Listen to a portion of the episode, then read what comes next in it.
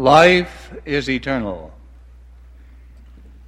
My brothers and sisters, seen and unseen throughout the world, I thus address you on this solemn yet joyful occasion because of my conviction, supported by Holy Scripture, that we are all in very deed brothers and sisters, children of the same Heavenly Father in the Spirit.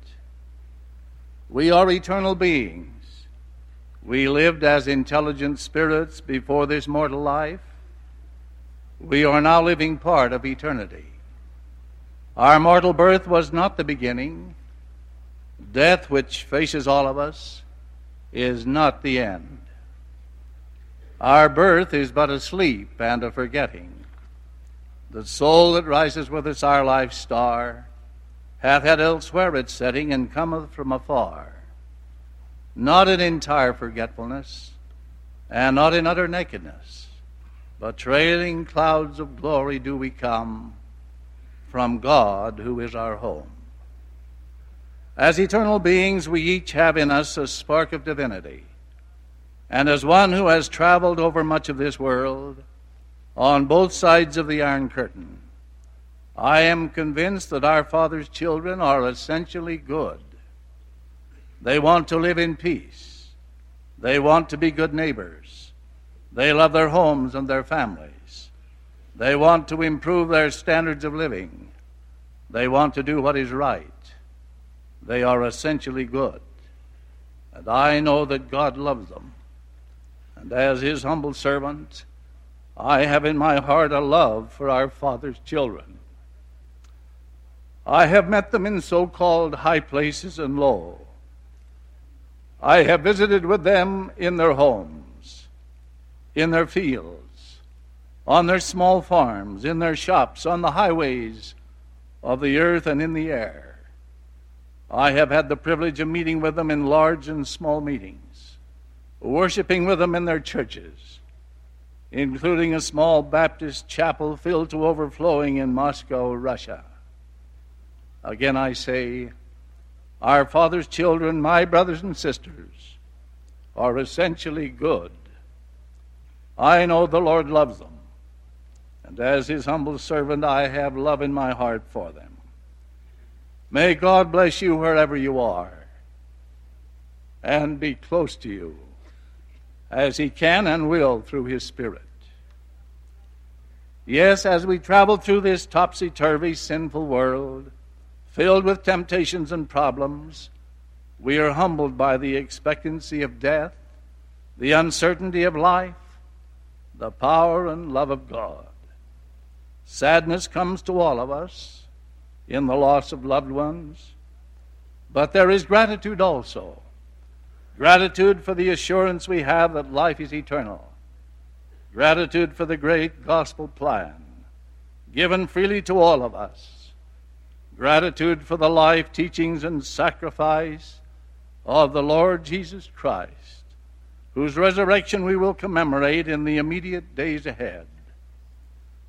Thank God for the life and ministry of the Master, Jesus the Christ who broke the bonds of death, who is the light and life of the world, who set the pattern, who established the guidelines for all of us, and who proclaimed, I am the resurrection and the life. He that believeth in me, though he were dead, yet shall he live. And whosoever liveth and believeth in me shall never die. If a man die, Shall he live again? asked Job the prophet anciently. My good friend, Senator Everett Dirksen, shortly before his death, responded impressively to Job's question in these words What mortal being, standing on the threshold of infinity, has not pondered what lies beyond the veil which separates the seen from the unseen? What mortal being responding to that mystical instinct that earthly dissolution is at hand has not contemplated what lies beyond the grave? What mortal being, upon whom has descended that strange and serene resignation, that life's journey is about at an end, has not thought about that eternal destination and what might be there. Centuries ago, the man Job, so long blessed with every material blessing, only to find himself sorely afflicted by all that can befall a human being, sat with his companions and uttered the timeless, ageless question If a man die, shall he live again? In the Easter season, when all Christendom observes the resurrection and seeks answers to many questions, there in the forefront is the question raised by Job If a man die, shall he live again? If there be a design in this universe and in this world in which we live, there must be a designer. Who can behold the inexplicable mysteries of the universe without believing that there is a design for all mankind and also a designer? If a man die, shall he live again? Surely he shall. As surely as day follows night, as surely as the stars follow their courses, as surely as the crest of every wave brings its trough.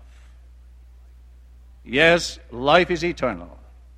We live on and on after earth life, even though we oft times lose sight of that great basic truth. Our affections are often too lightly placed upon the paltry, perishable objects. Material treasures of earth are merely to provide us, as it were, room and board while we are here at school. It is for us to place gold, silver, houses, stocks, lands, cattle, and other earthly possessions in their proper place. Yes, this is but a place of temporary duration. We are here to learn the first lesson toward exaltation obedience to the Lord's gospel plan. Yes, there is the ever expectancy of death, but in reality, there is no death, no permanent parting. The resurrection is a reality. The scriptures are replete with evidence.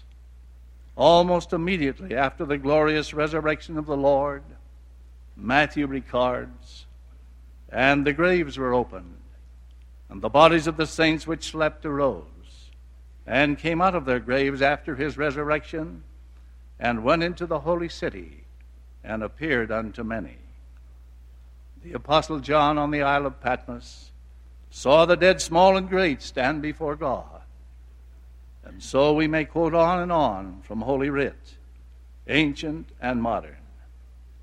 The spirit world is not far away. Sometimes the veil become between this life and the life beyond becomes very thin. Our loved ones who have passed on are not far from us. One great spiritual leader asked, Where is the spirit world? And then answered his own question It is right here.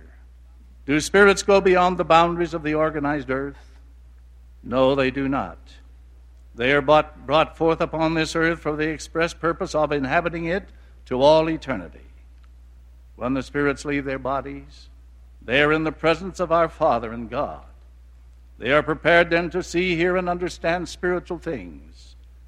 If the Lord would permit it, and it was His will that it should be done, you could see the spirits that have departed from this world as plainly as you now see bodies with your natural eyes.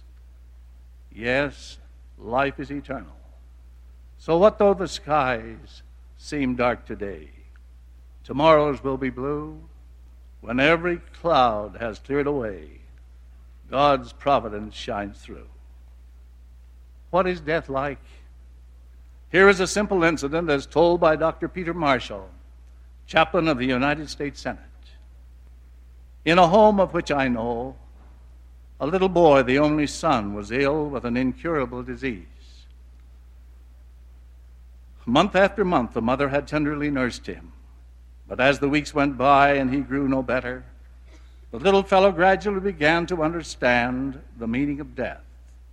And he too realized that soon he was to die. One day his mother had been reading the story of King Arthur and the Knights of the Round Table. And as she closed the book, the boy lay silent for a moment and then asked the question that had been laying on his heart Mother, what is it like to die? Mother, does it hurt? Quick tears filled her eyes. She sprang to her feet and fled to the kitchen, supposedly to go get something. She prayed on the way a silent prayer that the Lord would tell her what to say. And the Lord did tell her. Immediately she knew how to explain it to him. She said as she returned from the kitchen, Kenneth, you'll remember when you were a little boy, you would play so hard you were too tired to undress, and you tumbled into your mother's bed and fell asleep. In the morning, you would wake up, and much to your surprise, you would find yourself in your own bed. In the night, your father would pick you up in his big, strong arms and carry you to your own room. Kenneth, death is like that. We just wake up one morning to find ourselves in the room where we belong because the Lord Jesus loved us. The lad's shining face looked up and told her there would be no more fear, only love and trust in his heart as he went to meet the Father in heaven. He never questioned again, and several weeks later he fell asleep, just as she said. That is what death is like. Yes, life is eternal. Death is not the end. It is most fitting at this Easter time as we approach that our thoughts be turned to that most glorious event, the resurrection of the Lord Jesus Christ. As I have gratefully testified many times, I know that Jesus is the Christ, the Savior and Redeemer of the world, the very Son of God. He was born a babe of Bethlehem. He lived and ministered among men. He was crucified on Calvary. And on the third day he rose again. To the sorrowful inquiring women at the tomb, the angel proclaimed, Why seek ye the living among the dead? He is not here, but is risen. There is nothing in history to equal that dramatic announcement. He is not here, but is risen. No other single influence has had so great an impact on this earth as the life of Jesus the Christ. We cannot conceive of our lives without his teachings. Without him, we would be lost in a mirage of beliefs and worships, born in fear and darkness where the sensual and materialistic hold sway. We are far short of the goal he set for us, but we must never lose sight of it. Nor must we forget that our, our great climb toward the light, toward perfection, would not be possible except for his teachings, his life, his death, and his resurrection. May God hasten the day when people everywhere where will accept his teachings, his example, his divinity. Yes, when they will accept as a reality his glorious resurrection, which broke the bonds of death for all of us. Yes, we must learn and learn again that only through accepting and living the gospel of love as taught by the Master, and only through doing his will can we break the bonds of ignorance that bind us. We must learn this simple, glorious truth so that we can experience the sweet joys of the Spirit now and eternally.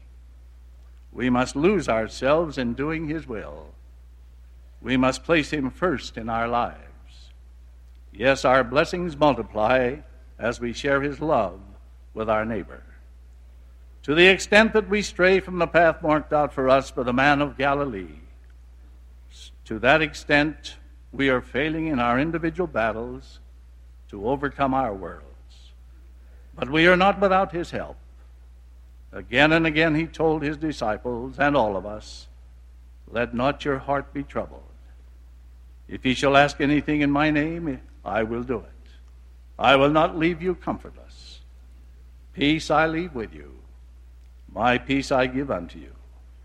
We feel his comforting spirit in the sweet prayer of a child and the quiet abiding faith of all who have let his gospel permeate their lives. What a priceless gift it is that we can know him through our own prayers and through the sacred and solemn testimonies of those who have seen him, known him, felt his presence. My brothers and sisters, on the threshold of Easter, more than 1900 years after his resurrection, I give you my solemn witness and testimony that I know that Jesus the Christ lives. He was in very deed raised from the dead, as we shall be. He is the resurrection and the life.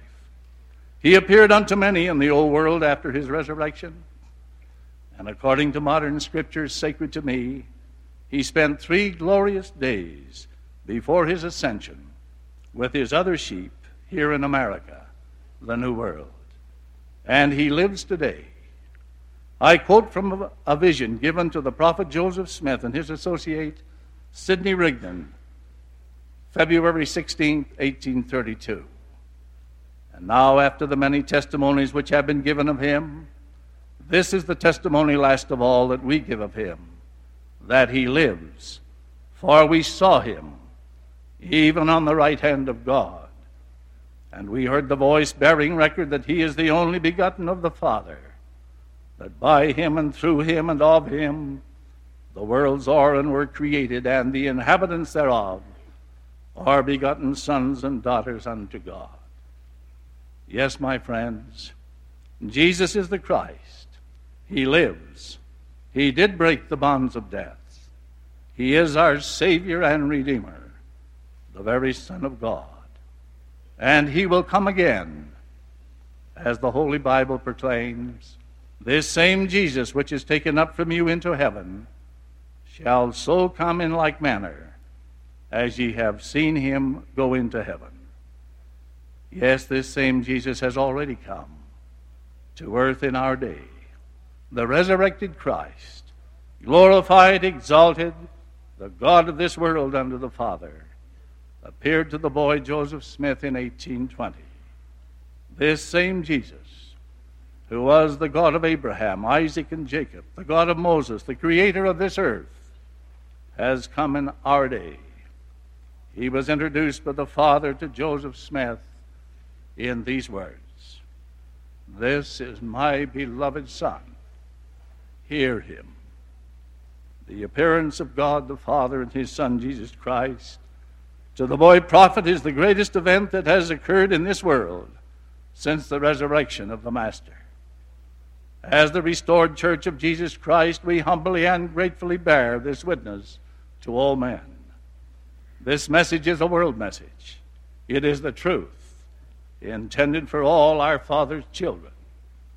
Some three million members of the church throughout the world bear this solemn testimony. Today, thousands of faithful missionaries throughout the nations freely carry this all important message to the world. Jesus is the Christ, the Savior of mankind, the Redeemer of the world, the very Son of God. He is the God of this world, our advocate with the Father.